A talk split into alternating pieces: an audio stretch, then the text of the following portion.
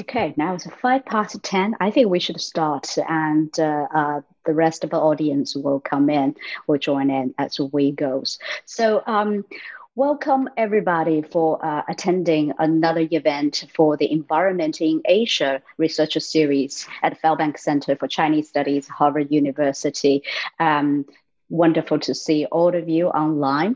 Uh, my name is Ling Zhang. I am an environmental historian for China. I'm teaching at Boston College. And uh, as a researching associate for the Fairbanks Center, I convene this research series. So it's wonderful to have you.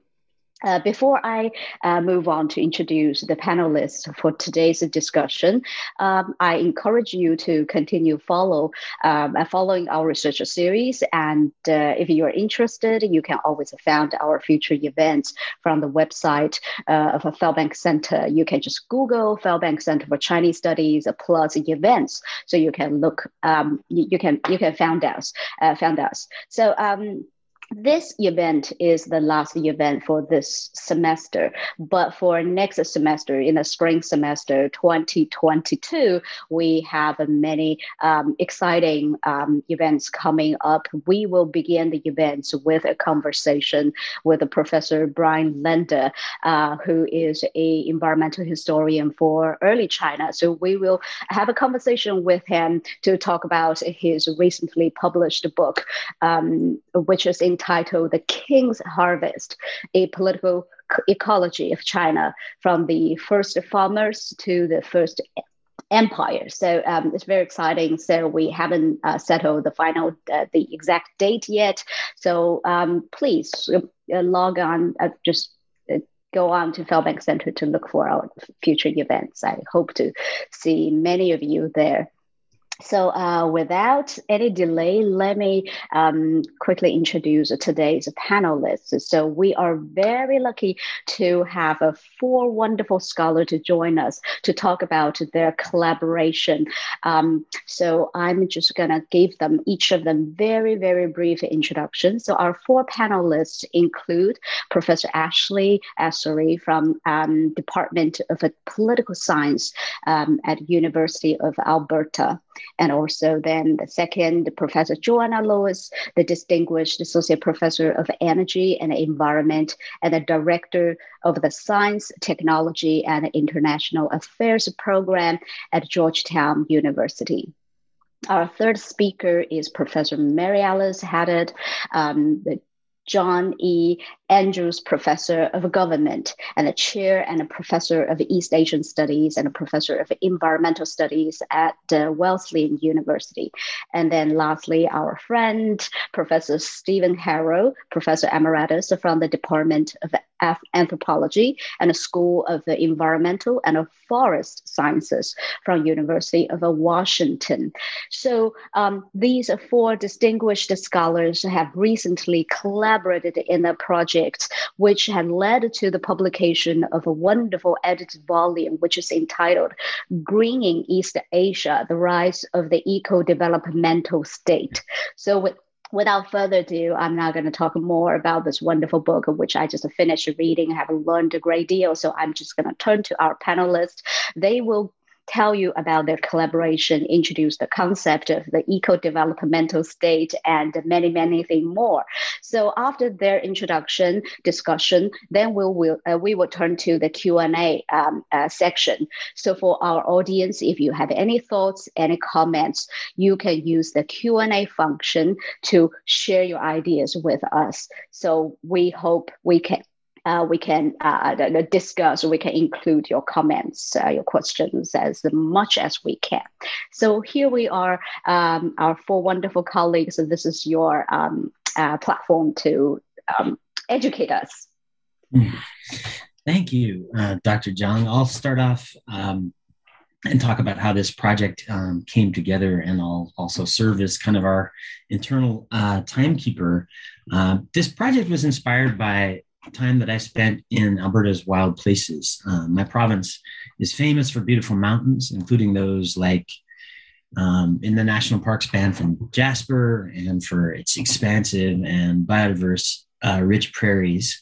But Alberta is also known for a large energy sector that emphasizes the production of oil and gas, uh, the former primarily from bitumen or tar sands. And here in Alberta, small oil wells dot the prairies, and natural gas extraction extends throughout the foothills of the mountains. Uh, and as an avid uh, hiker and outdoors person generally, um, I moved to Canada hoping to experience uh, North America's disappearing wilderness. And I was at first dismayed by trips to the Alberta bush. Um, and one of my department chairs said, You're looking for wilderness, there's no wilderness left, um, or almost none.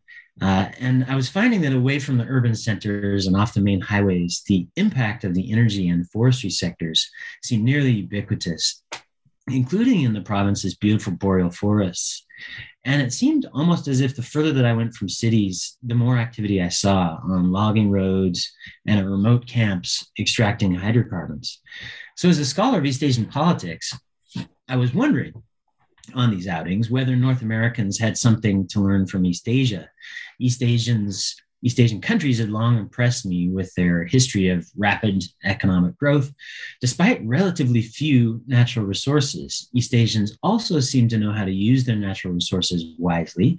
Uh, they used what they had and what they imported uh, efficiently. Uh, due to high population densities, the environmental costs of post war developmentalism um, that led to serious air and water pollution have been visible um, to many people uh, in East Asia. Whereas in Alberta, by comparison, it's possible for Edmontonians and Calgarians to go about their lives making an occasional visit to a national park without really encountering the full extent of environmental devastation in the two cities um, that I lived in for the longest period of time in East Asia, Taipei in the early 1990s and Shanghai in the 2000s, uh, everyone could feel the effects of air pollution in their lungs and in their eyes. Uh, you couldn't see the hills ringing Taipei through brown gray smog. The air in the Shanghai uh, stadium seemed indistinguishable at times from a smoke filled ball, uh, barroom. And it didn't matter what people's occupations were um, or what their political views were. People wanted something done about pollution. Uh, there was a sense of public urgency about making life sustainable for humans as well as other species, whilst growing the economy. Um, prompted and this prompted a reflection uh, by a range of state and societal actors uh, whose interests were importantly often aligned. Uh, and this led to a gradual shift in priorities at local, national, and regional levels toward forms of development that were greener and cleaner for the environment. East Asian environmentalism uh, has dual significance for the future of the Earth. Uh, first, East Asia's environmental impact is arguably the world's largest. Uh, addressing the region's environmental problems is crucial to building a sustainable future for the Earth as a whole. And second, East Asia having increased its affluence after much of Europe and North America, but before South Asia and parts of Latin America and most of Africa, can serve as an example for countries likely to increase resource consumption in coming decades. My problem as a scholar who wanted to launch this project was that I knew very little about environmental politics or environmentalism. I needed help, a lot of help. Fortunately, I had a hiking buddy uh, Steve Harrell, who knew lots about the environment and environmentalism in East Asia, the title of a 2016 conference I hosted in Banff. So I leaned heavily on Steve for suggestions of who we might invite to the conference. And perhaps because Banff is such an attractive location, it's almost as attractive as hosting a conference at Harvard, a number of luminaries agreed to attend, and I included uh, Joanna and Mary Alice in their number. Uh, in and in hopes of generating some new insights, I wanted a really diverse group of participants. I had journalists who worked in post Fukushima Japan come speak. I had Taiwanese in, uh, environmental activists, South Korean nuclear scientists, anthropologists, sociologists, scholars of urban planning, and political scientists. And as you might expect, uh, the exchanges at the conference were heated at times, particularly between the activists and the nuclear scientists. Then the book's four editors, myself, Mary Alice Haddad, uh, Joanna Lewis, and Steve Harrell, put our heads together uh, to begin to craft a conceptual framework. This is eco developmentalism, about which Mary Alice will speak. Um, and this framework connected and explained the findings of some 20 eventual contributors uh, who would write about East Asia this place where environmental protection is increasingly seen as requisite and sustainable development is associated with new opportunities. Taken as a whole, our book uh, has 15 chapters that highlight the ways in which governments, activists, and indigenous communities have attempted to ameliorate environmental challenges in China, Japan, South Korea, and Taiwan.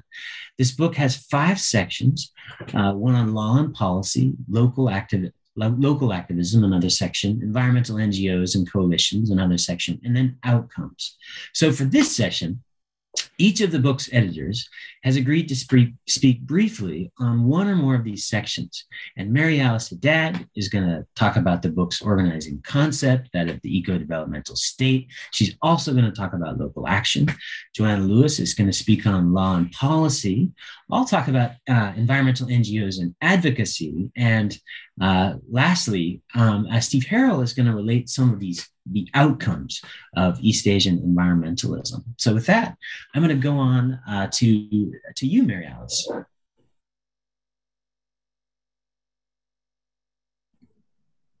Thanks, Ashley. Um, put my little timekeeper on here.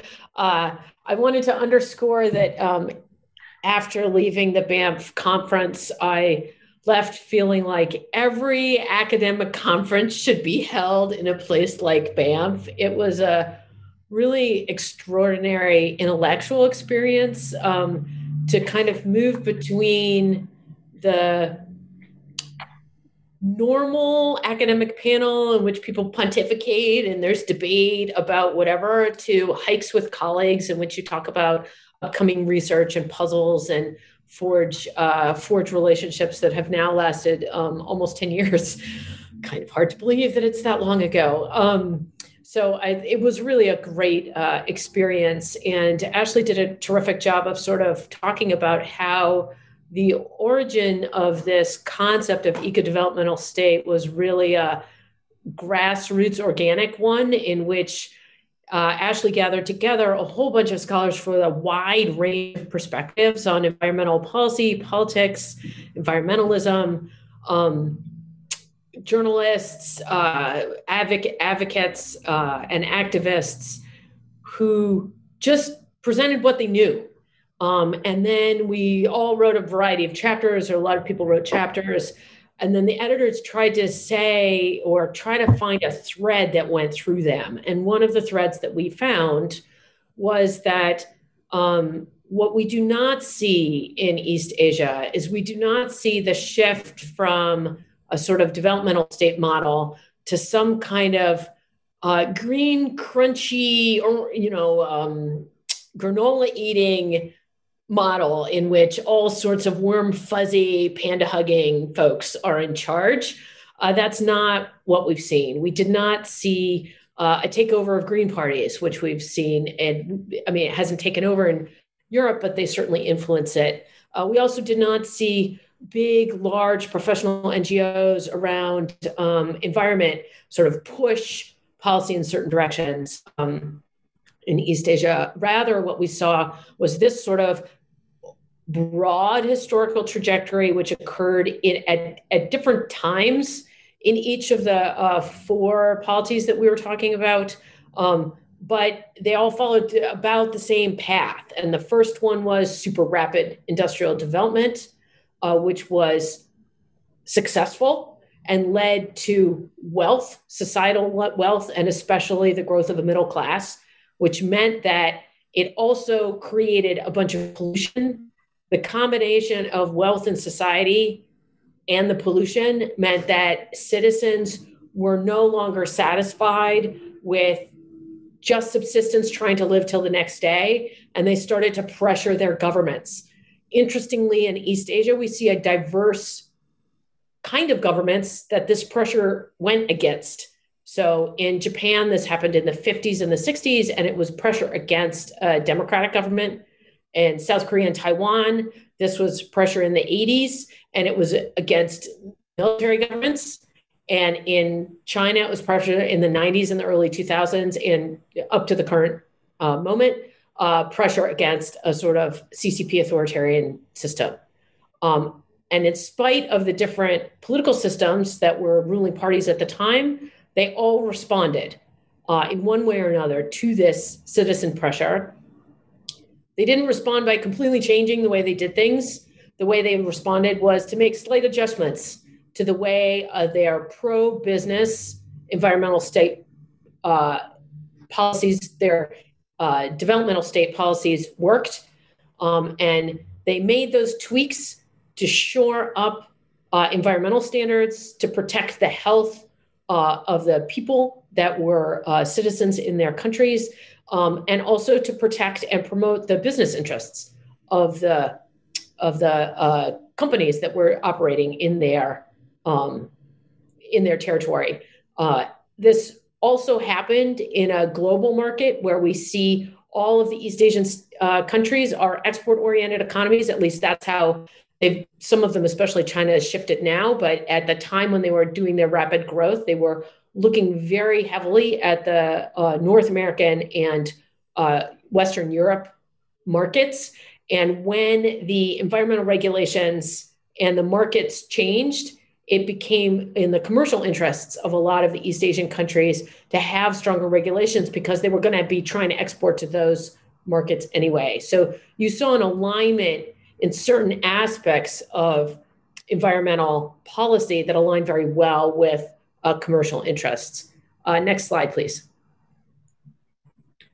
Oh, Joanna, we need the next slide. Well, I'll just uh, I'll move uh, forward, and we'll get to it when we um, when we have a chance. So the what you see when you have a uh, alignment of commercial interests, and what we see in the developmental state. Here we go.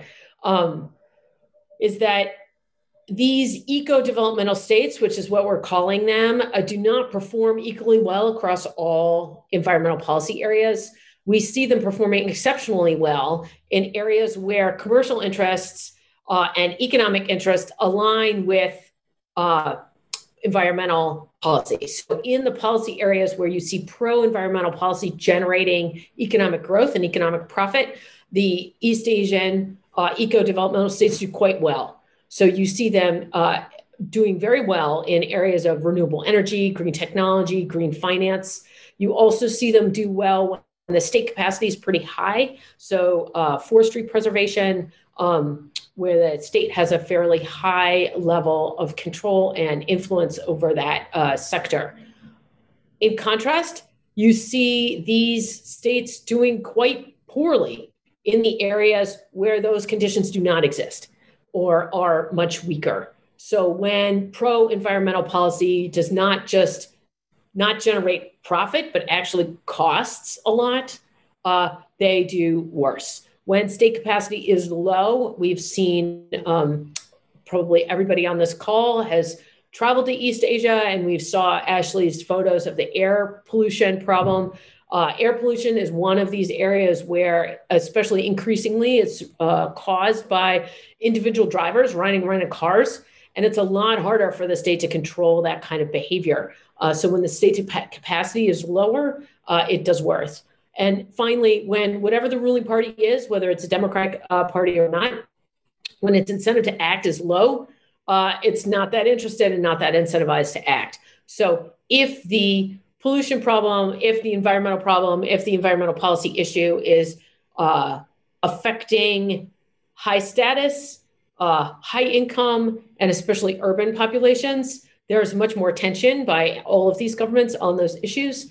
And if that, uh, if the problem is showing up among marginalized populations um, that are uh, pushed off, then they are much less uh, likely to be paying attention and doing much uh, to deal with the problem. So we see this particularly in environmental justice.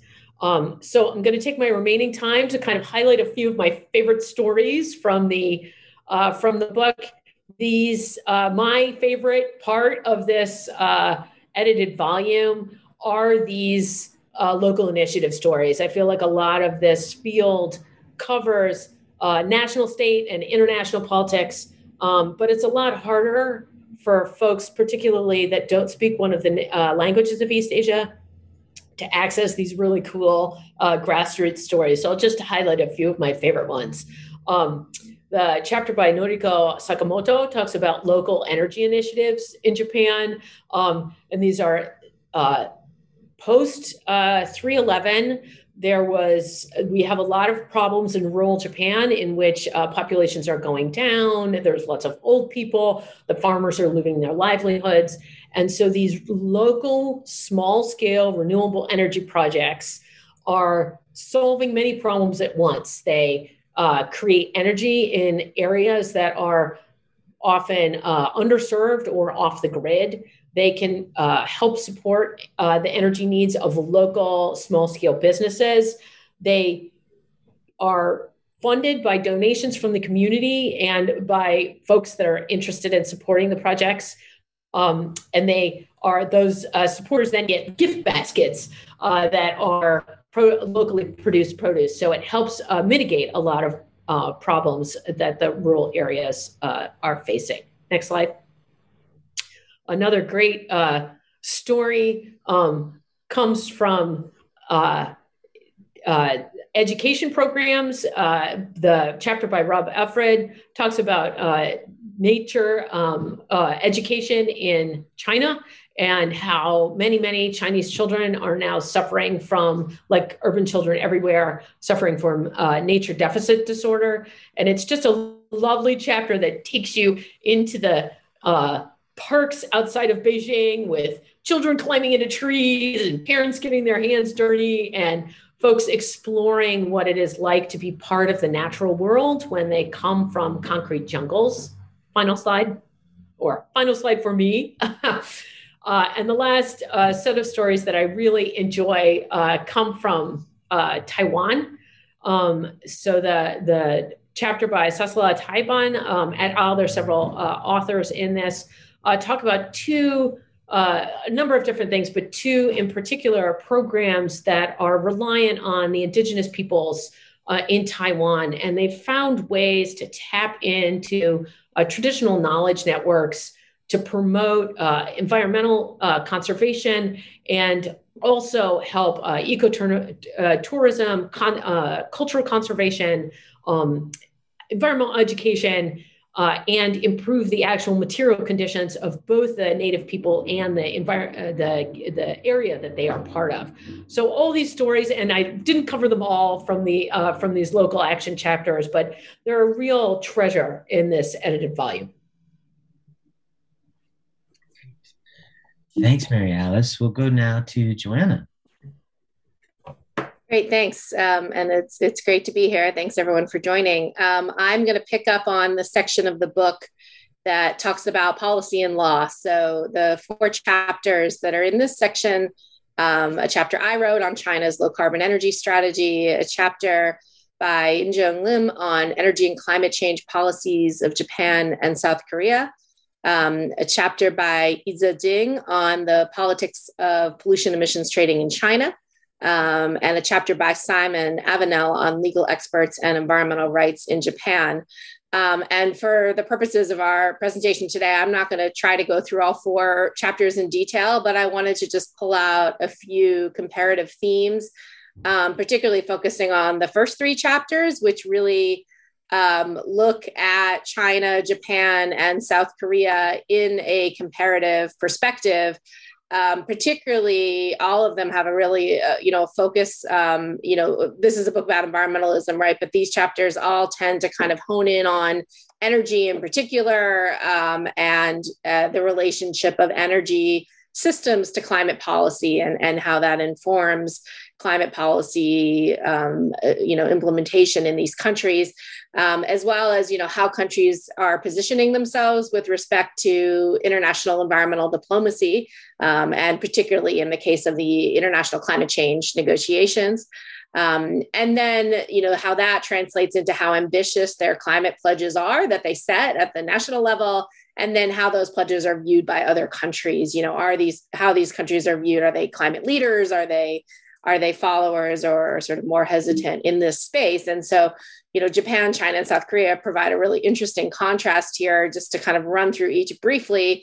Um, you know I, we see in japan of course a, a country that's still uh, very much fossil fuel dominant Um, and I, I, I always like graphs and charts, so I put some statistics at the bottom for you all just to have the, the numbers in, in context. Um, so heavily reliant on on petroleum and coal, and you know the decarbonization strategy really focused on um, energy conservation. This has been a real flagship um, initiative of Japan, and um, of course nuclear. Although you know there was a bit of a pause during the um, the the Fukushima disaster, but really, you know, have have gone gone back to uh, promoting nuclear full force since then, uh, and some renewables development, although not as much as you might expect. Um, you know, Japan, of course, really began as a big player in climate diplomacy back with the Kyoto Protocol in the late '90s, and um, really taking stewardship of of the international climate process, but have since stepped back a bit. Um, Japan has uh, adopted strong climate policies. Um, Japan is the only sort of we call industrialized country or you know formerly annex one country of these three uh, countries in this region, but um, has fallen short of pledge goals and um, at least until recently. And so we've seen somewhat of a reduction in ambition. South Korea, in contrast, you know, there's some similarities with Japan. You know, again, fossil fuel dominant, again, reliant on imported energy. Um, and, but the decarbonization strategy has been primarily focused on energy efficiency. Um, this is talked about quite a bit in, in the LIM chapter. Um, you know, you see an increased focus there on renewables uh, as well as um, on natural gas. Um, and you know, while there is a lot of reliance on nuclear, on nuclear, um, you know, more of a um, uh, they've been making more of a push to diversify away from nuclear in, in response to, in part, to public concerns. Um, and South Korea is interesting, you know, when it comes to climate policy and international climate negotiations, because it actually falls into a unique category in that you know it was classified um, under the UNFCCC as a developing country, but of course it's an OECD country, so sort of tries to walk this line as a developing country, but also you know as an OECD member, you know trying to be proactive in, in climate policy. Um, you know, even with the challenges of it, of it doing so because of its still fossil fuel dominance. And so, um, again, has adopted strong policies, but has fallen short of many of its goals. Um, and then, of course, turning to China, uh, you know, a well-studied story, and where my work focuses on, you know, China's own low carbon transition.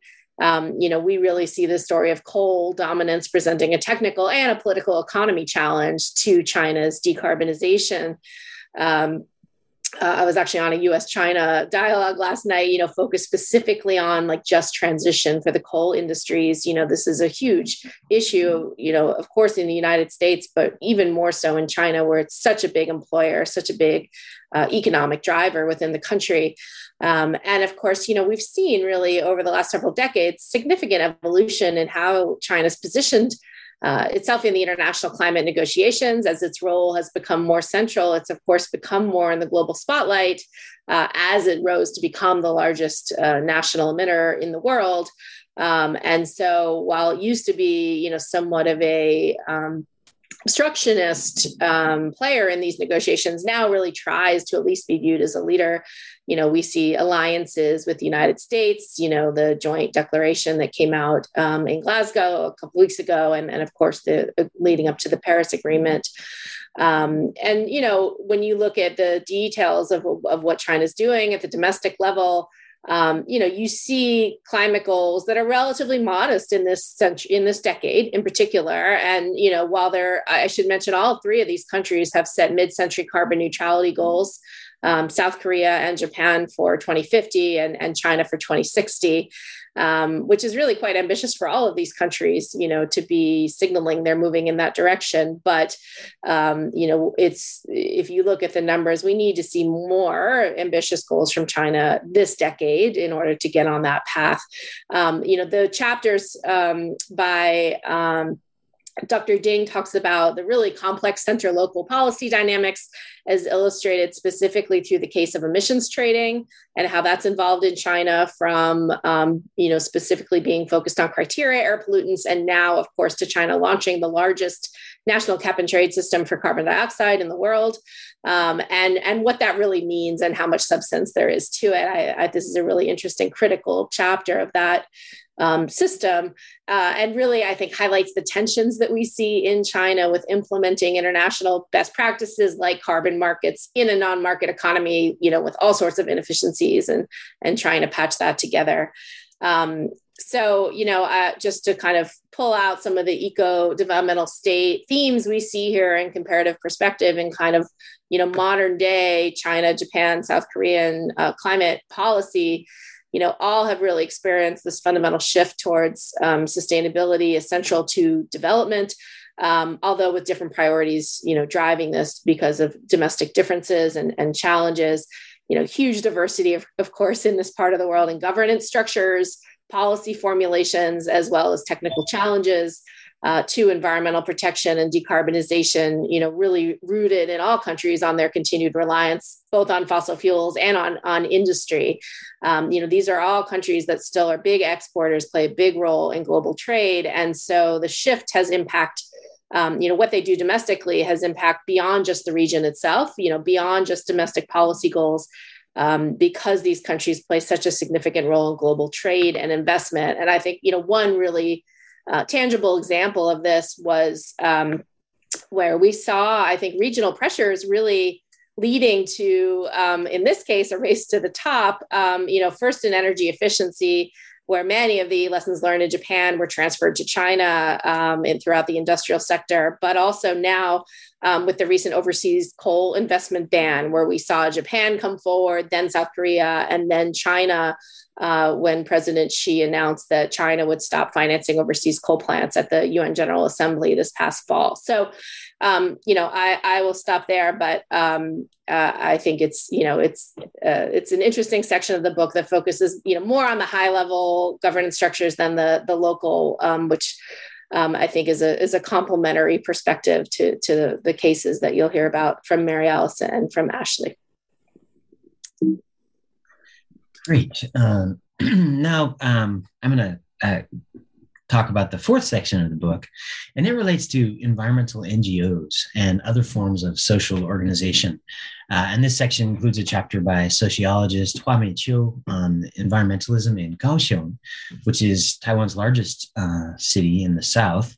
Uh, a chapter by uh, Paiwan, not Taiwan, Paiwan uh, anthropologist Leng Leng Man uh, Roniao on indigenous attitudes toward nuclear waste, and a chapter by uh, Yves Tiberghien, a political scientist, about the battle over GMO foods in South Korea and Japan, and a chapter by two sociologists, uh, Jing Yun Dai and Anthony Spires, about grassroots NGOs and environmental advocacy in China.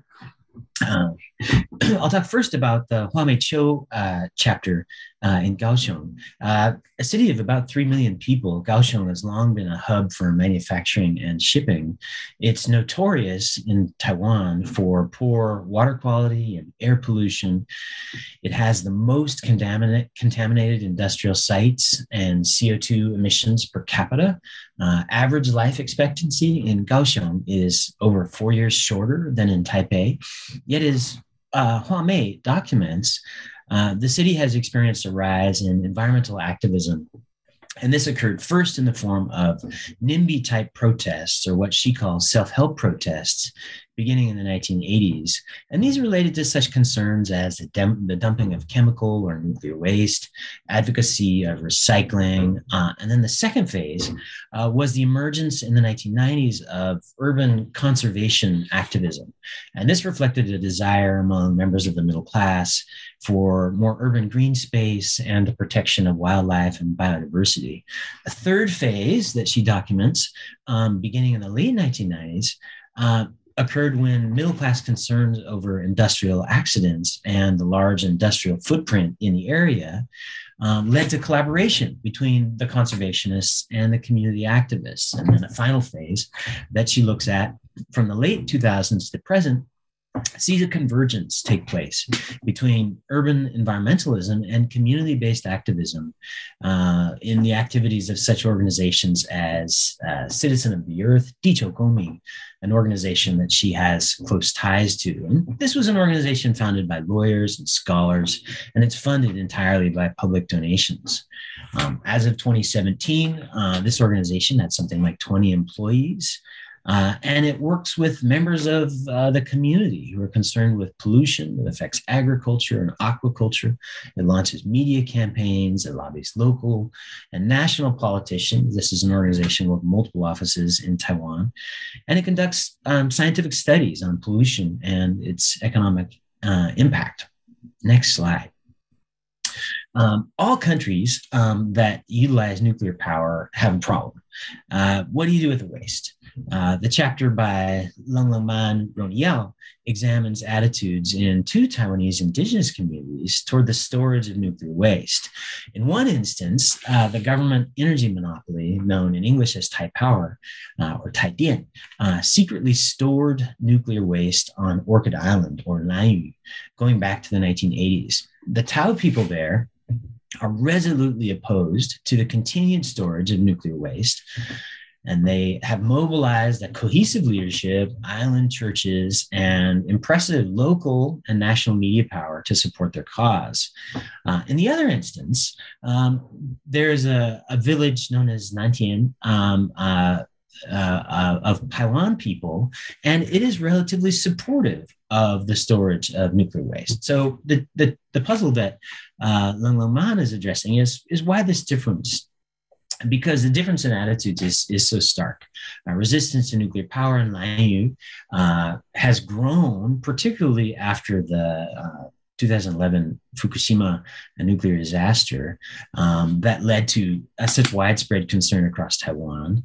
Um, and eventually, um, President Tsai Ing-wen would apologize in 2016 uh, for the continued storage of waste on Lanyu um, going to the village of Nantian and the, and the Paiwan people there, uh, proposals to store nuclear waste on a nearby mountaintop have been linked to a compensation fund that's seen as particularly attractive in a community that is weakened by what Lung Man calls welfare colonialism and a reliance on government handouts.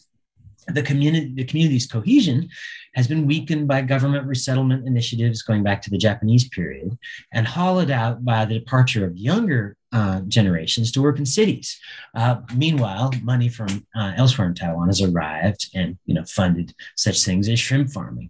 Uh, Lung Lung Man uh, also sees the influence of Han culture as having diminished traditional connections to the land through traditional farming and hunting, uh, with the loss of a traditional relationship to the land among Nantian villagers and a sense of the loss of autonomy over land use, leading them to feel like there's no reason to object to the storage of nuclear waste in their area. Um, uh, the next chapter I'll talk about is by um, Yves Tiberghien concerning uh, the battle over GMOs in Korea and Japan. He's examining um, public resistance to genetically modified uh, organisms here. Uh, and while the bio, uh, biotech uh, industry had the first mover advantage over information, and this helped it to shape uh, um, subsequent policy by pro-science and pro-trade governments in Japan and and and Korea to regulate GMO products in a way that was pretty much similar to how other crops were regulated. Um, this situation changed greatly in the late 1990s and early 2000s. The first thing that happened was the European Union began to develop strict uh, new regulations, and then Japan, Korea, and even China uh, adopted rules uh, and laws that required mandatory labeling, environmental assessments, tough guidelines on new proposals, and placed restrictions on. Uh, on uh, new experimental tests uh, of GMOs in open fields. So, the puzzle that Tiberghien addresses in this chapter is thus why two democratic and formally de- developmental states chose to introduce costly barriers to trade and industrial development. And in answering this question, he argues that we can't ignore the role of civil society as what he calls a conditional catalyst for change. In both Korea and Japan, NGOs challenge the legitimacy of existing policy networks by uh, reframing debates, creating linkages um, between local governments and urban policy entrepreneurs who, Yves argues, both use the issue to increase their influence. And NGOs used international platforms by importing norms and examples of political mobilization from Europe. Uh, next slide. Uh, the chapter by Jingmin Dai and Anthony Spires, uh, called Grassroots NGOs and Environmental Advocacy in China, uh, looks at the strategies pursued by relatively low profile NGOs in Guangdong province. And these include such things as the cultivation of a stable, interactive relationship with government, uh, the use of state channels uh, for communication, careful selection of frames to articulate concerns and preferred goals, and obtaining media exposure to generate societal support and to pressure the state. Uh, the authors note that uh, at times these three different strategies are used simultaneously. Um, the project draws on interviews done with eight registered organizations in Shenzhen and Guangzhou.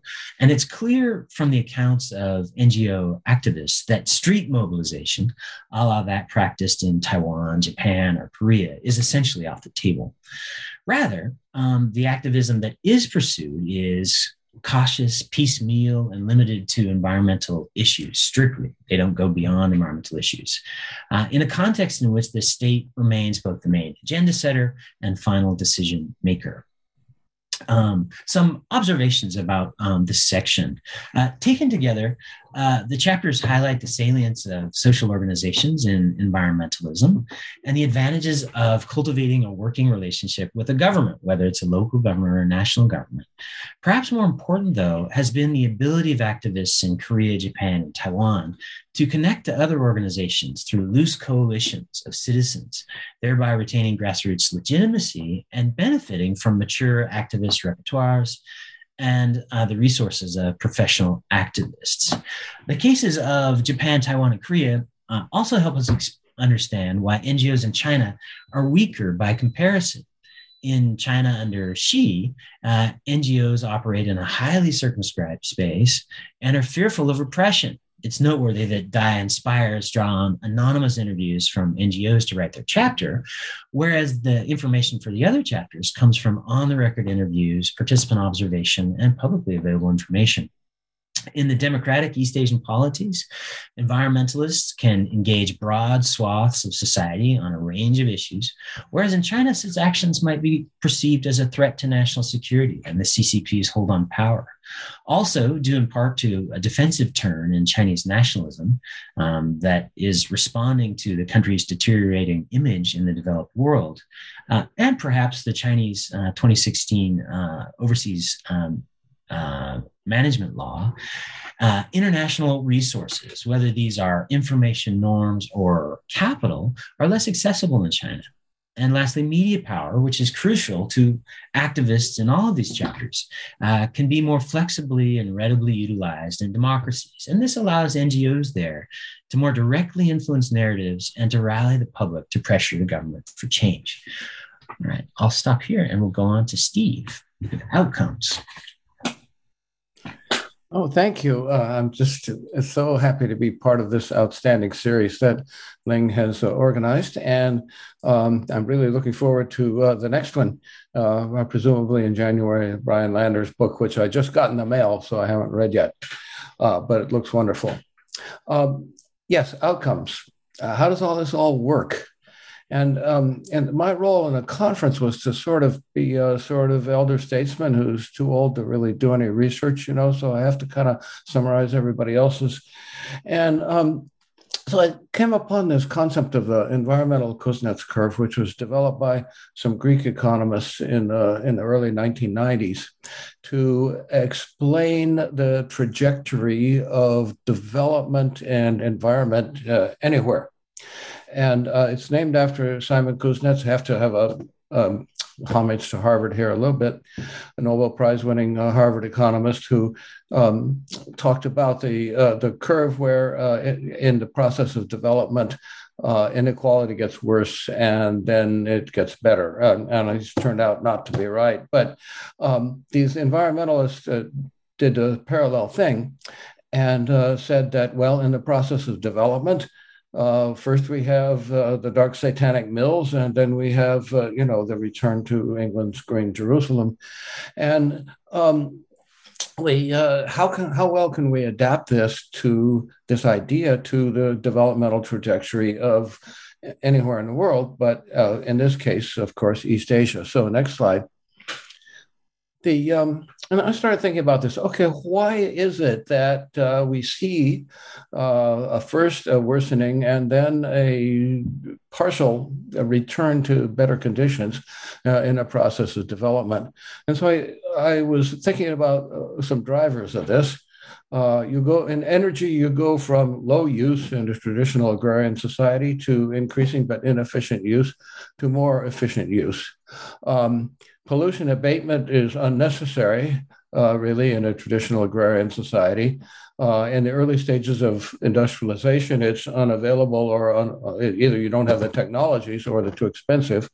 And uh, the technologies become more uh, affordable and, and, available as we move uh, to, to, to a wealthy country.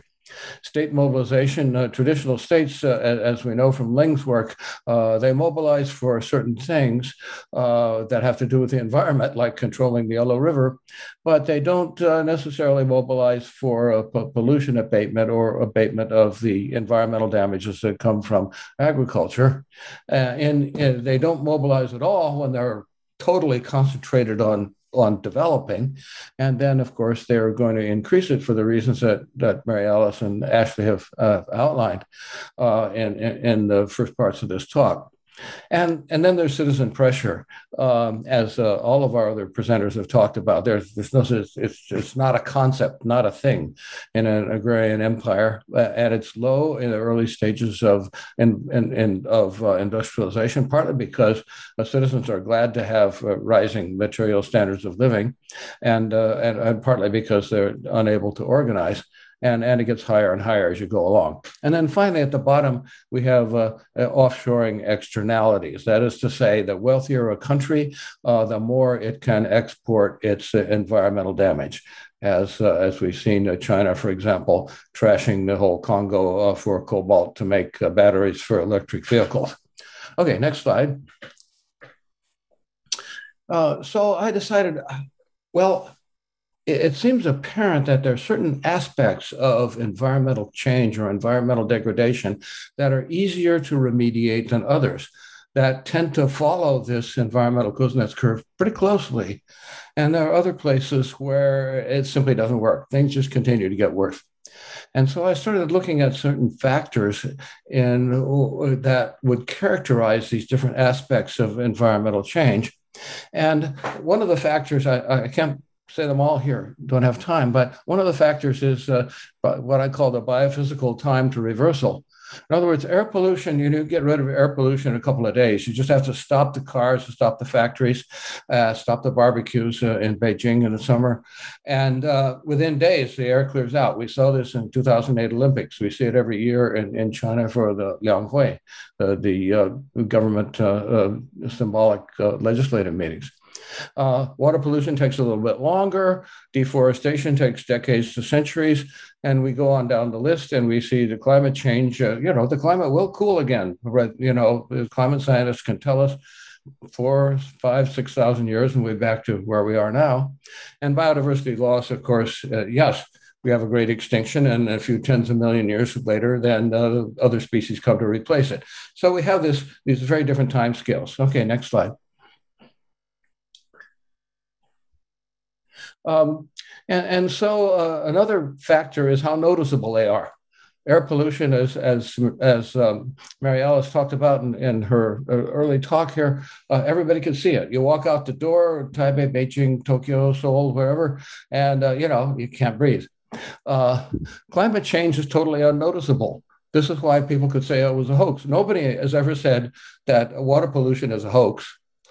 But climate change is a hoax, and you can get away with this among certain populations because you don't notice climate change, uh, you know, uh, as much, and, and, you can attribute it to to other causes. And these other aspects of the environment are in between. Okay, next slide. So I added up a bunch of different factors, which included uh, the uh, uh, all the different drivers that I had in, in the second slide there, and uh, came across with this EKC susceptibility index. To what extent can we expect a particular aspect of environmental degradation to be remediable through the process, through the trajectory that is the central concept of this book from development to eco-developmental. And you can see that again, air pollution is a very low index. It means it's it's uh, it's it's easy to remediate, uh, relatively easy. Deforestation is in the middle, and of course, something like groundwater depletion uh, is very difficult. We would not expect uh, groundwater to be restored water tables to come up again after they've been depleted for agriculture and industrial development and so forth. And in fact, worldwide, we see this. You know, no place is restoring their aquifers. A lot of places are cleaning their air. So let's go to um, some some examples here. Um, and I'm going to talk totally about uh, two things that often get conflated, but they're very separate. One is air pollution, which is at the top of the list, and the other one is uh, climate change, uh, which is at the bottom of the list. And uh, we're fortunate that the Ministry of Ecology and Environment in China has posted the ratings for six or seven different pollutants every single day in 200 cities since December 2013. This is an incredible data set. Now, how accurate it is, I have no scientific expertise to know, but it's probably pretty accurate. And if you look at the uh, example here, uh, take air pollution and ask the question uh, does it follow this environmental Kuznets curve? Um, and uh, so I, um, because I don't have infinite time or infinite research assistants being retired, I decided I would pick eight cities out of the 200 and some. They're all large cities, and they're representative of different um, uh, different uh, characteristics of urbanization. And look at what uh, it was like in January uh, 2014 and January 2020. Uh, now, this is a, you have to take my word for it. I didn't cherry pick these data, but I, but you could have picked a different year, a different month, and you would have found uh, something uh, very similar as I did. Uh, and I took the air quality index, uh, the ma- that is to say the average for the month, the air the maximum, that's to say the worst, the highest number during the month of January, PM 2.5, which is uh, we all know is the uh, is the uh, primary pollutant, uh, sulfur dioxide, uh, oxides of nitrogen, and uh, and ozone. And ozone, in fact, it tends to be higher in the summer than in the winter. So instead of January, the ozone figures are for July of each year. And down at the bottom, you have the 2020 figures, and, and you notice that a, a couple of things. one thing is that um, sulfur dioxide they solved it. How did they solve it? Uh, they int- introduced a, a, series of increasingly tight standards for sulfur content of gasoline and uh, enforced this with the refiners. That's all I had to do. Really, really easy. Uh, you look at ozone, hmm, no place except perhaps Nanjing. And, you know, that was, had to do with the arbitrary place where I drew the line between the green and yellow. But uh, ozone has not improved. And of course, the ozone is because of um, of uh, the cars, right? And so, um, and and the other interesting thing, of course, is that Urumqi, uh, which is the capital of Xinjiang uh, Uyghur Autonomous Region, uh, has not improved anything except uh, sulfur dioxide. But you can see, in general, um, that air pollution is remediable and and uh, follows the trajectory of eco developmentalism. Last slide. Now, uh, oh, this is what I call the green development um, paradox, and I'm shamelessly poaching on Joanna's chapter here. Uh, but um, if we think about climate change, uh, if we look at, uh, at, the, at the graph on the left, the energy intensity in China between 1980 and uh, 2017 uh, has decreased by about a factor of four. Uh, this is green development in a sense it takes one hell of a lot less um, energy. And in China, of course, it's mostly coal powered energy and hydro uh, to uh, produce the same amount of product. However, at the same time, total energy uh, consumption goes up. And that's simply because China has grown so fast.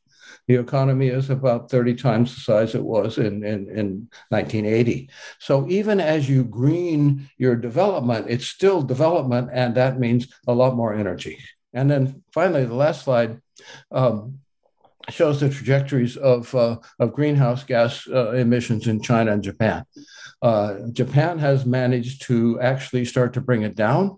This may be because it's further along, uh, whereas uh, China's uh, proposing a uh, right, carbon neutrality by 2060, um, and that clearly is not enough. So what we're saying is that this trajectory of developmentalism to eco-developmentalism, or as represented by the environmental Kuznets curve, works for some things, uh, but it doesn't work for other things. Thank you.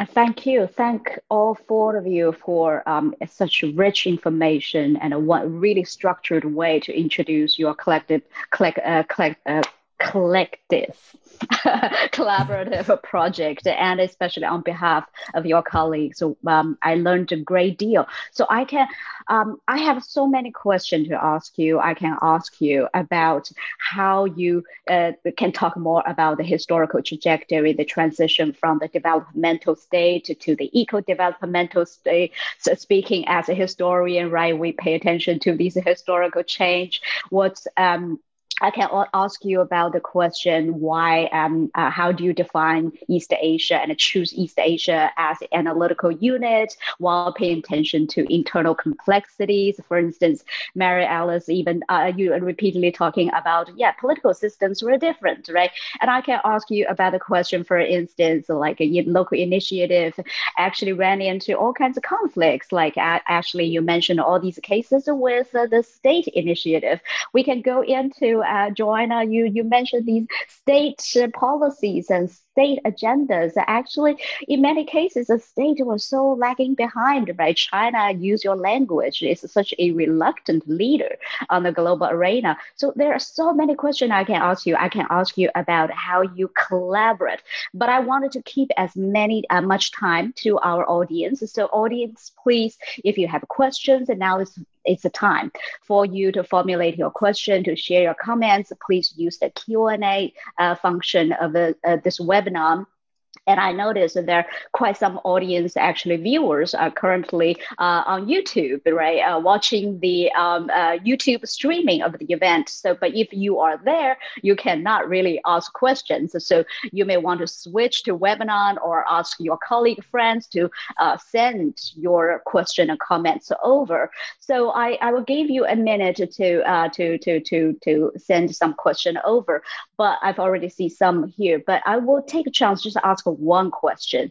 That is actually follow up with Steve's outcome and actually pay attention to the last message, the last page of your book, in which Steve talked about so what? So what's the what do we look forward to, right? What's the future? And uh, if I can quickly mention, uh, bring up this last paragraph uh, at the end of the book, right? The, out, uh, the outlook is far from, quote, quote, far from hopeless if we move faster.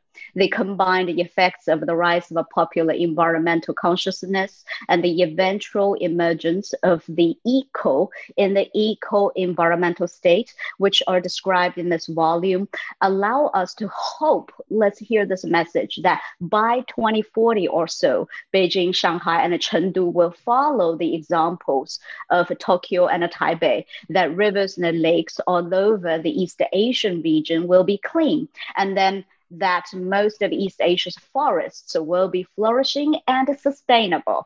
So this is a kind of more hopeful message, right? So so I would like just put this back to you and ask all of you to reflect on after doing this project. So what what what what what, are we talking about here? What's um what's your personal scholarly assessment? Um, um, yeah, just tell us about how East Asia will be like. I know, historian, we shouldn't do any prediction business, but uh, I would like to hear that. I hope, I think our audience would like to hear something from you too.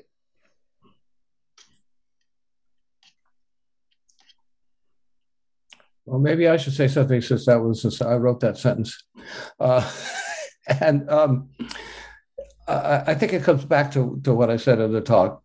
Um, I didn't talk about for uh, forestry today, even though I spent the last five years uh, in the forestry school at UW, uh, just in the interest of time. But deforestation is the other thing that's easy to fix uh, with regard to relatively easy to fix with regard to uh, environment.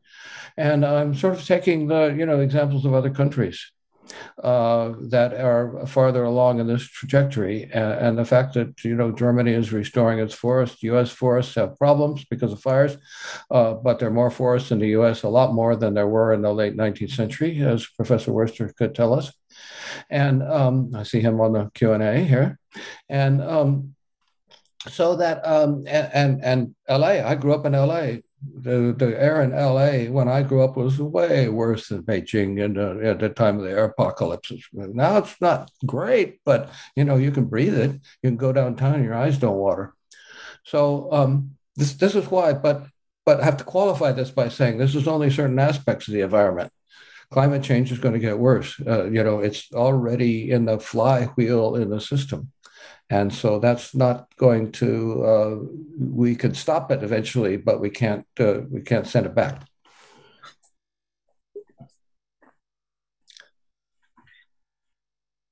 Um, maybe i would just add briefly um, to what steve said. I mean people always ask me you know how when you work in china sort of how, how do you sort of stay positive you know seeing the extent of the environmental uh, challenges there, you know, and uh, my response is really just that while there are, there are still really significant challenges to, you know, be addressed, no, no question. Uh, the change that we've been able to witness in a very short amount of time is really quite dramatic. I mean, just the the rapid, um, you know, pace at which China has been able to in, introduce renewable energy. For example, you know, when I started working in China about 20 years ago and and you know as a grad student went to China to study renewable energy and, and got laughed at, you know, got laughed out of the room by most government officials who said China will never do renewable energy. And, you know, now they are by far the dominant country in, in deploying this technology, have done so at scale, albeit with some, you know, some, some challenges and issues. But I mean, I, I just think this shows that there are um, things that can be done, particularly in this part of the world that, you know, where you have the, the real technological prowess and sophistication, you know, and, and we see this in the innovation space and, and just really, you know, interesting examples. I mean, across um, China, Japan, South Korea, and Taiwan, you know, because of the the real investments in technology, you know, that things can be scaled up very quickly if the government chooses to.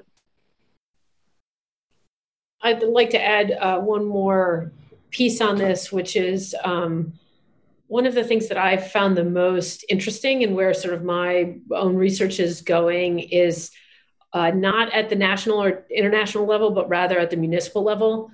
I see a lot of the biggest, most impactful, most far reaching actions happening uh, by cities, big cities, small cities. Um, and uh, there's a question by Peter Perdue in the in the Q and A around uh, international focus uh, forces versus domestic forces.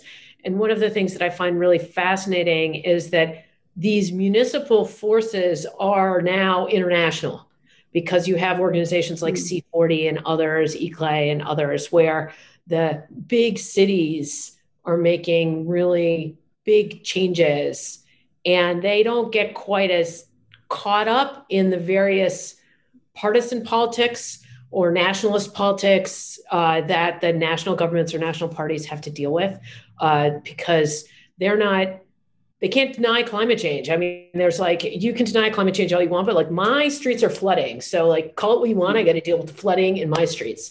And that's true whether you're in buenos aires or or shanghai or hong kong or or new york um, and so I see a lot of positive, uh, really exceptional action at the municipal and transnational uh, levels. Uh, and so I'm really interested to see how that moves out. It doesn't mean that we don't still need to move as fast as we possibly can. Um, but I see a lot of uh, positive action there, uh, not just in East Asia, but around the world. I'll just say a couple of things because the remarks made by others have been really, uh, really great. Uh, uh, one one comment about political systems. Uh, in doing this project, I was really surprised um, by the extent to which there wasn't that much um, difference um, between the, the the outcomes of these very different political systems. I think you can kind of group the democracies in one in one category and China in a different category. But as Steve, I think you know, convincingly points out, you're seeing similar sorts of things happen across all of these polities. And that was really surprising. And, and isn't the sort of thing that someone trained as a comparative, you know, political scientist like me, you know, would, would necessarily expect to find. It was, it was uh, counterintuitive. Uh, another really interesting thing um, is to see how incentives have been mobilized um, to, to get um, you know, firms and government uh, um, working together, you know, for renewable energy uh, projects, um, whether in, in China or in Taiwan, um, um, where you know I've been looking at uh, renewable energy policy uh, a little bit, um, and and yes, this is uh, this is a wonderful, op- uh, you know, optimistic story to tell, and I think that's part of the reason why I was so excited to be a uh, a part of this project for me. Um, you know, having been to uh, China and Taiwan a lot, uh, over the last couple of decades, you, you really see in, in, a place like Taiwan, um, uh, a, you know, a transformation of uh, the way that people see their physical environment, a, a growing concern with biodiversity that uh, has become uh, persuasive, pervasive in, in popular culture, uh, and and and a sense that there there are lots of ways for citizens to get involved in, um, you know, in protection of the Formosa black bear, or um, that since you know the recently rediscovered uh, cloud leopard, um, and uh, indigenous knowledge is also um, being mobilized in in in really uh, important ways in Taiwan too, as part of um, uh, you know reimagining uh, Taiwan's national identity. Um, and, and just briefly to uh, the, the international question uh, raised by uh, Professor Perdue, um, I, I have the sense that um, that you know China is becoming uh, uh, more nationalistic and less internationalistic, and less internationalist, and and this uh, means that it's harder uh, for uh, international uh, resources, information, um, uh, norms to flow to China uh, in ways that they have flowed to the other polities that we look at in East Asia. And I think that's going to slow um, the ability of the public to continue to have a, a voice in um, in you know environmental uh, issues. But I don't I don't you know I, as I think that you know this book shows uh, it's uh, environmentalism in China takes many different um, forms, state backed and you know bottom up from society. So uh, you know, regardless of of of the you know obstacles in the in the way of um, you know international inputs um, flowing to China, I, I think we're going to see the kind of eco uh, developmentalism, uh, you know, Chinese style, um, uh, take place that has been so inspiring in um, you know in the last couple of decades. Great. Thank you so much for uh, all these insights. So we are going to turn to the Q&A's question comments sent by our uh, audience. And uh, since the two of you have already invoked the name of Peter Perdue, I think we should go to Peter's question first because our audience cannot really see the question. So I'm going to read out the question. So uh, Ashley, and Mary Alice, you um, already um, mentioned, touched upon this question. Uh, so if uh, Joanna Steve if you have anything to say, we can quickly look at Peter's question. And also, since Steve called out Professor Donald Worster's name, so we will then go to Worster's question next. Then we will um, uh, um, cover all the other questions. So, uh, Peter Perdue from uh, Yale University asked the question you focus primarily on domestic forces for environmentalism, um, but you also mention international effects, the need for export markets, participation in global organization, etc. How and when does uh, international environmental change of attitude cause domestic change? Is the PRC becoming more internationalist or more nationalistic on environmental issue? To this, uh, Ashley um, just gave his a response. And um, just wonder if a four of you have any little bit to, to add to Ashley's answer.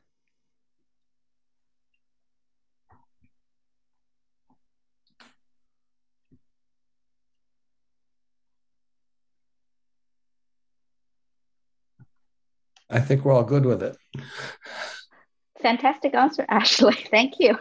Let's move to uh, the other name that Steve invoked, Professor Donald Worster, um, eminent environmental historian for world environment history and uh, U.S. environmental history um, he says, um, a great topic and impressive experts. I want to get your book. Great news. Do you discuss in the book um, something I regard as a highly interesting, if not profoundly, if not profound, emerging in China at the highest level, the, ver- uh, the vision of a quote unquote ecological civilization, which has been made a part of China's uh, constitution. We can dismiss it as rhetoric but it seems to be having a policy impact in terms of pollution abatement, soil protection, uh, wildlands and endangered species. But so far, nothing on the question of a population policy, population policy as a part of eco civilization. Can any of you give us uh, the views on China's eco- ecological civilization initiative?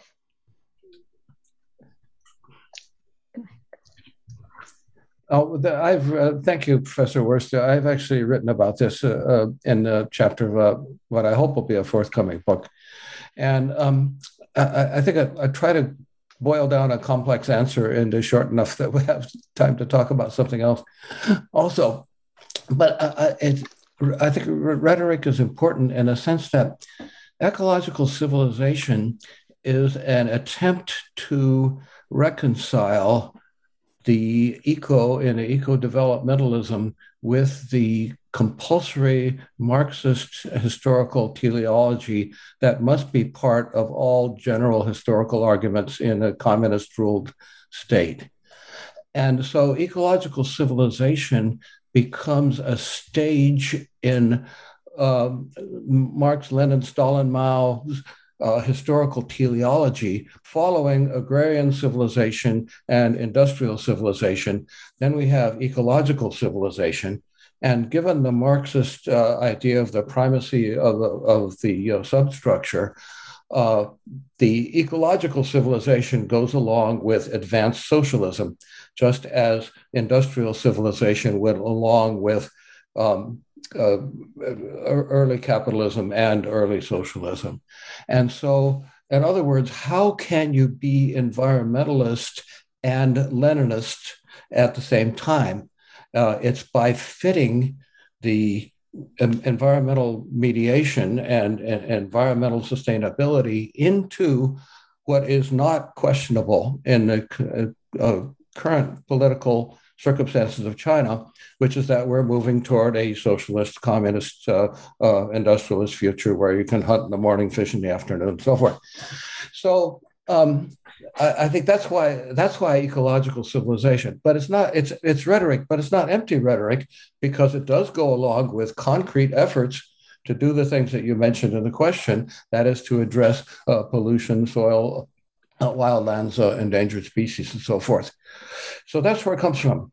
Um, the other part of your question is about population, and I think there's no in, there's no coherent population policy in China. If we look at uh, since the founding of the People's Republic, extremely pro-natalist under Mao. You know, Renduo Li Liang Da, right? More people, more strength and um, and and encouraging and and very very high birth rates, uh, you know, uh, combined with uh, low death rates because of very good uh, public health, which communists are always good at.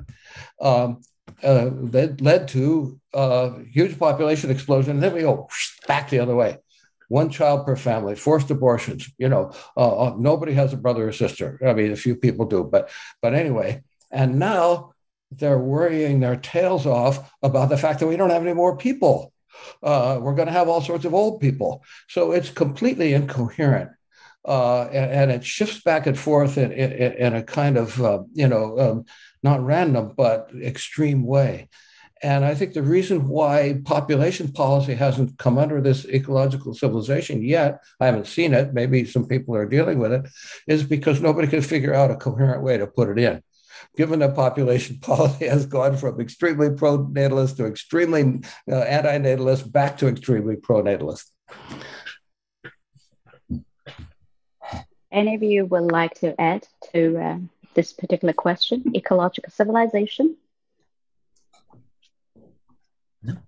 Okay, I can tell that we have a many more questions coming up. So, and we have a precious 13 minutes left. So let's try to rush to other questions and try to talk about them as uh, as much as possible. So the next question comes from Chris Nielsen. If uh, this is the Chris that I know, um, then this is uh, Chris Nielsen, um, the executive director of Harvard China Project on energy, in, uh, economy, and environment. So if this is a Chris that I know, Chris says, in comparing countries' environmental path, it's important to recognize how much cross fertilization has happened, how they have been influenced by experience of countries that have reduced the environmental harms before them, and importantly, to what extent that learning is the result of international policy.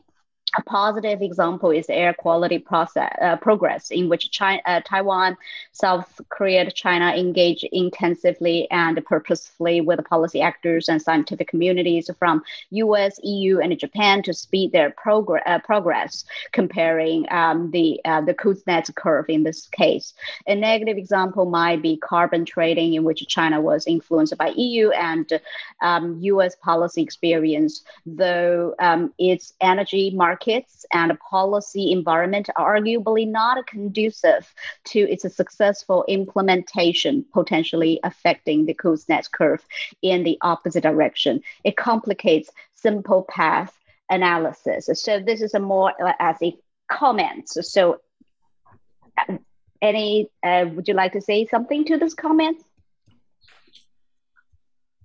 I'm happy to start it if others want to join. Ashley, did you want to go? No, no, please go ahead, join Uh, hi, Chris. Uh, no, I completely agree, and and I think, um, I mean, the chapter um, that I was talking about, written by um, by Iza Ding in particular, you know, really talks about this idea of political theater with the implementation of the cap and trade scheme in China. How, uh, as you well know, I mean, it it isn't necessarily the most well designed approach for a non market economy, as I mentioned. And so you've actually seen a lot of really interesting um, unintended consequences. And then, of course, constant modifications of the the cap and trade i shouldn't say cap and trade it's actually not cap and trade right there's no cap and minimal trading so it's it's really a carbon market with chinese characteristics um, you know and and uh, really about a sort of tradable um, uh, performance standard, you know, and and you know, but the the chapter actually really looks a lot at the air pollution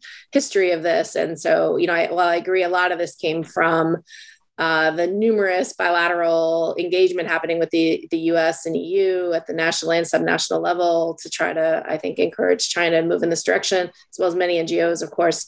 Um, you know, you actually did also see a lot of these internal politics play out with the, you know, MEP or you know um, the former MEP having this experience on emissions trading, and then sort of when they were delegated the climate authority, then that kind of moving, you know, becoming higher level policy priority, um, even though there was a lot of discord, you know, within the government about what what made sense um, for Chinese climate policy. So I, you know, I agree. There's obviously all these complexities, and in this book we have these sort of in-depth case chapters um, and the you know the doing the, the cross case comparative in in a in very short amount of time is hard to to do i think you know to give justice to the diversity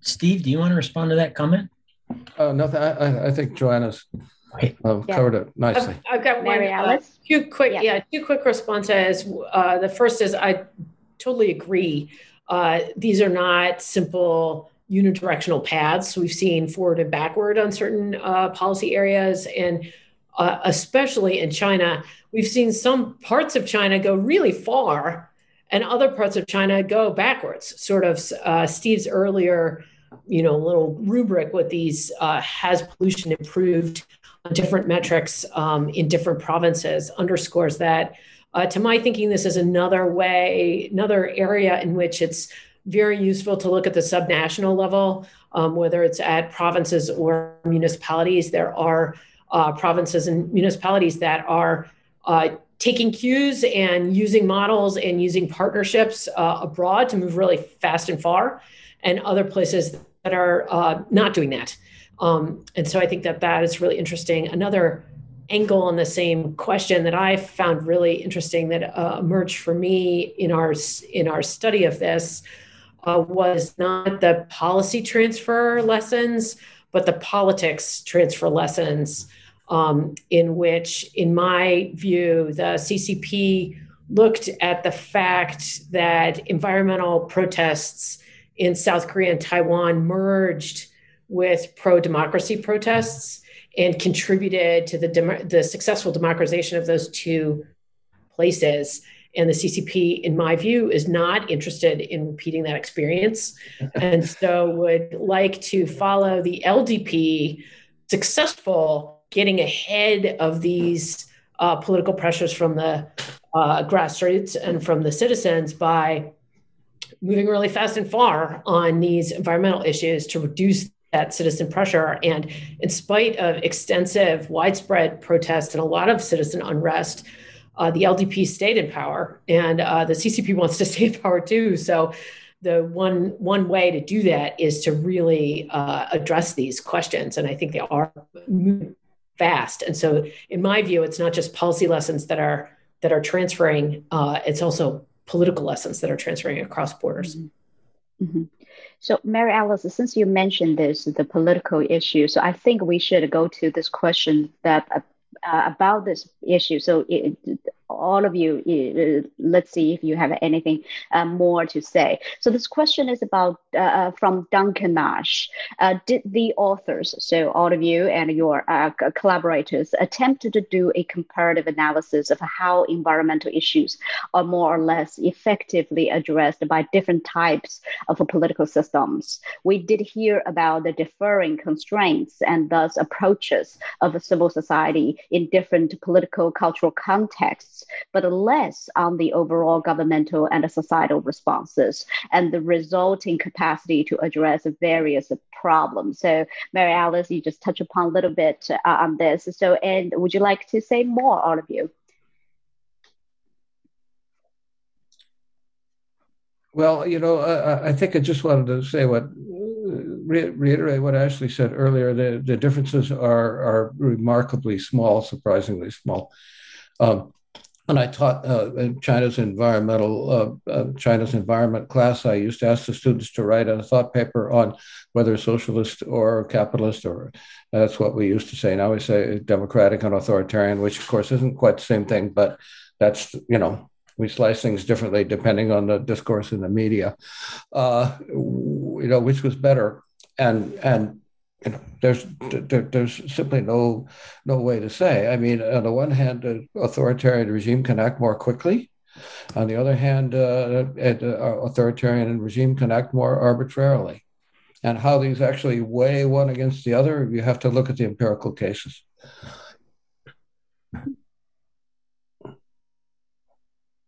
I could just uh, follow up quickly on that. Um, this was a, a big question among the um, co-editors when we were putting the volume together there was a there was live conversation among us and among authors that contributed in the conference about whether we could actually measure and come up with a, a, a metric that would determine this.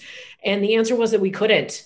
Um, it was really hard to come up with some kind of uniform way of measuring success.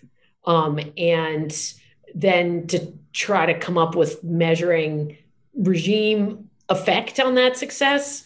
Uh, and so we did try actually, and we're unable to. And so one of the reasons why the volume takes the form that it does is that we found that these uh, case studies and comparative chapters that gave insight into these questions uh, were more useful intellectually than trying to come up with some kind of arbitrary thing. Um, as a sort of side note, my uh, own single authored book project, which is called Effective Advocacy Lessons from East Asia's Environmentalists, which came out in March of this year uh, from MIT, uh, had this as a core question, not in terms of outcomes, but in terms of uh, advocacy. I went into the project assuming that uh, Japan, which was a democratic state, would have a big wide range of effective advocacy techniques, and that South Korea and Taiwan would have a sort of more narrow range, and that China would have a super, super narrow range. Hmm. And in that project, I found that actually the things that worked worked uh, everywhere. and that that was a surprise to me um, in that project and it showed up again in this uh, edited volume which has a lot more variety of cases we see of failures uh, that show up a lot of places like uh, the poor indigenous poor people get shafted all the time no matter where you are and rich companies uh, do pretty well no matter where you are and that um, is somewhat surprisingly consistent across regime type. If you talk about regime types, the real question in my mind is, oh, what do you say about Brazil? Well, this actually bring up our um, a next question, and I, I hope to persuade you to stay behind for a couple more minutes to, to because there's so many questions going on here. So the next question is, what is the major differences uh, differences um, between the East Asian eco-developmental state and other developing developed and developing country that use the quote unquote eco as industrial initiative? Any thoughts on this? Um, beyond East Asia comparison, global comparison? I would just prod Mary Alice uh, to bring out some of her research on this because she's looked, you know, at exactly this sort of a question with um, uh, a, a, large um, content analysis project um, and interviews. So, do you want to talk about that, Mary Alice, comparing East Asia to uh, global trends? Uh, sure. I guess uh, I alluded to before. I was sort of surprised that there wasn't more variation across the East Asian countries. Um, I was also surprised in my uh, project on advocacy that there wasn't more variation between East Asia and other countries. Uh, and there's a sort of idea in the field that uh, East Asian environmental advocates tend to work cooperatively with their government a lot more and protest a lot less uh, than people elsewhere. Uh, but my research suggests that not really. Actually, people everywhere around the world generally do not engage in street protests. They generally don't file lawsuits. Um, and when they do, they mostly fail in those efforts. Um, and so uh, a lot of the advocacy techniques that you find in East Asia are also present elsewhere in the world. And so I think one of the things that's exciting for me about this project is that it offers I like to think a uh, kind of hopeful path that even under contexts where you might not expect pro environmental policy to emerge, you can uh, see it happen. Um, I think one big difference that we might see in in eco developmental states in East Asia versus other states that are calling for green growth or eco this or eco that uh, is the really critical function of high state capacity you see reasonably high state capacity and relatively close business government relations in all of East Asian countries. Um, and that can, as we saw, lead to failures in environmental policy in certain policy areas, but it can lead to pretty rapid uh, success. But if you're looking at countries where you do not have particularly high state capacity or not very functioning uh, civil society sector, you're going to see a, it's going to be a lot harder to get progress on environmental uh, policymaking. Uh, so I guess that's sort of my perspective on the usefulness of this model uh, elsewhere. Mm-hmm.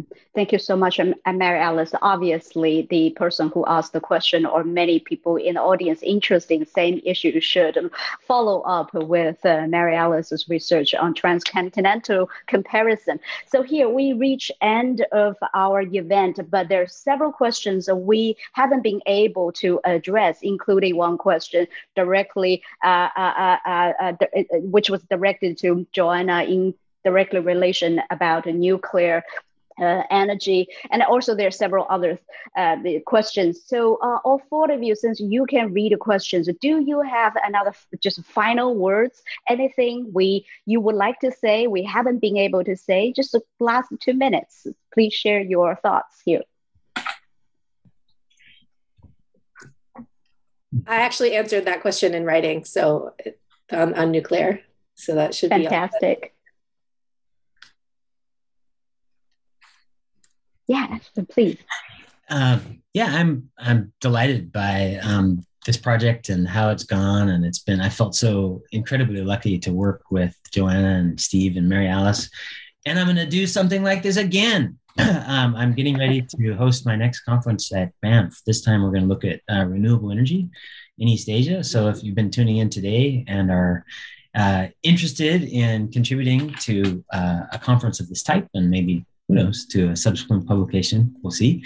Um, i look for my call for papers. It's in the in draft right now and i hope to circulate it soon uh, and you know if you can't participate in person in banff um, this will be in late may or early june uh, then um, maybe you can maybe you can participate virtually. We're going to have both options, so that's something for the radar of uh, scholars in this area out there, as well as for graduate students who might have a paper already or be working on one that would relate to uh, renewable energy in East Asia.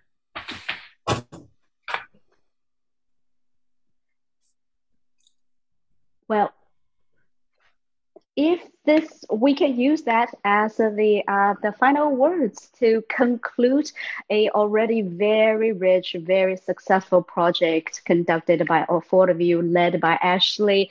And now we are hearing about another new awesome project on renewable energy. So as ashley said if you're interested in this topic uh, in regard to renewable energy in regard to east asia direct all your questions. Send emails to Ashley and to all of our four panelists. With this note, I'm going to say we have a wonderful discussion here. Thank you so much for organizing this wonderful project, presenting extremely readable extremely insightful book.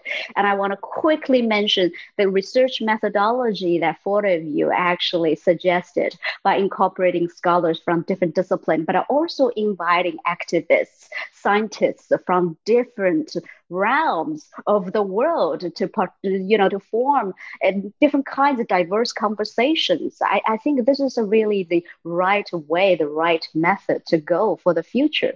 And especially since um, scholarly research environment is getting a little bit tough right now. So i would recommend if we have any graduate student online right now listening to this panel you are witnessing a very fruitful uh, outcome of a trans interdisciplinary um, uh, uh, collaboration. This is a really good model.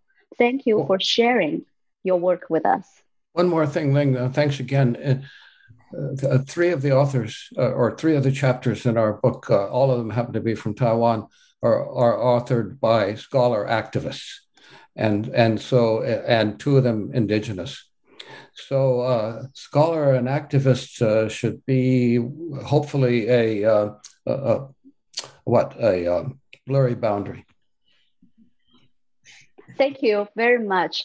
Have a wonderful day, and uh, um, I look forward to talk to all of you uh, very soon in the future again. And our audience, if you're interested in our uh, um, research, our event, please um, um, check the website of South Bank Center for Chinese Studies. And just quickly remind you, our next event um, at the beginning of the spring semester will be about early China, archaeology, political ecology, the formation of early China. So I will see you then. Have a good day, everybody. Bye. Take care.